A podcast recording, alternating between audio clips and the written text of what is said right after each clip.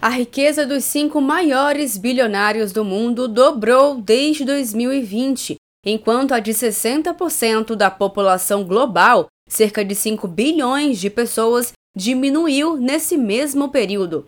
É o que revela o novo relatório da Oxfam, Desigualdade SA, como o poder corporativo divide nosso mundo e a necessidade de uma nova era de ação pública. O documento que discute a relação das desigualdades e o poder corporativo global também mostrou que, se o cenário geral não mudar, em 10 anos teremos o primeiro trilionário, mas só conseguiremos acabar com a pobreza em 230 anos. Segundo o relatório, o um mundo mais justo e menos desigual é possível se os governos redesenharem os mercados para serem mais justos e livres do controle de bilionários. Além disso, o relatório diz que é necessário quebrar monopólios, dar mais poder aos trabalhadores, tributar as corporações e os super ricos e, principalmente, investir em uma nova era de bens e serviços públicos.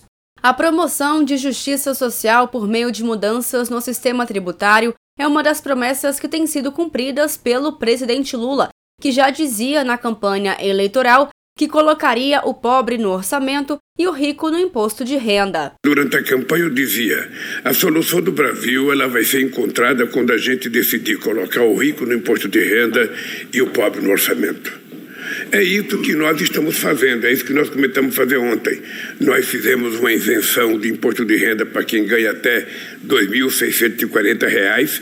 Antes só era isento quem ganhava até R$ 1.900. E, ao mesmo tempo, nós fizemos um projeto de lei para taxar as pessoas mais ricas e as pessoas que têm offshore, sobretudo no exterior. Uhum. Ou seja, essas pessoas ganham muito dinheiro e não pagam nada de imposto de renda.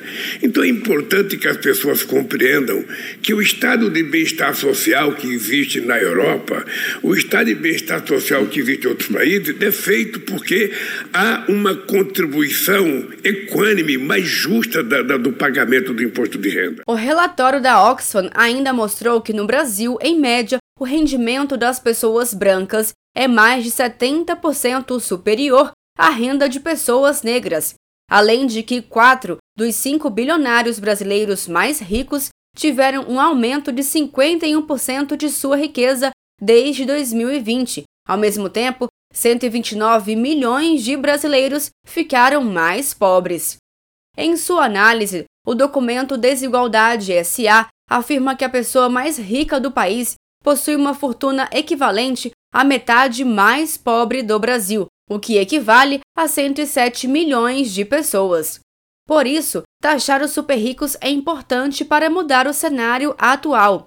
Com a promulgação da reforma tributária, além de promover justiça social, os ricos vão pagar mais imposto que os pobres. Com a reforma, há uma redução geral para a sociedade brasileira, mas quem ganha menos vai pagar menos, explicou o deputado federal Reginaldo Lopes, do PT de Minas Gerais.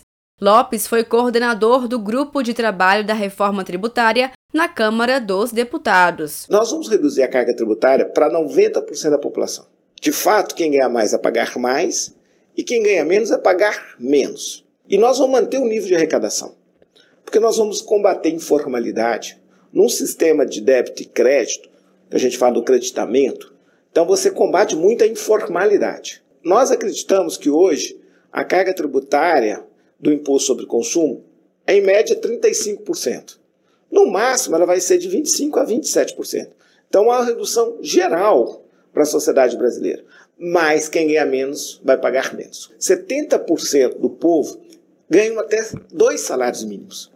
E eles gastam 100% desta receita desses recursos uhum. na compra de bens manufaturados, de mercadorias.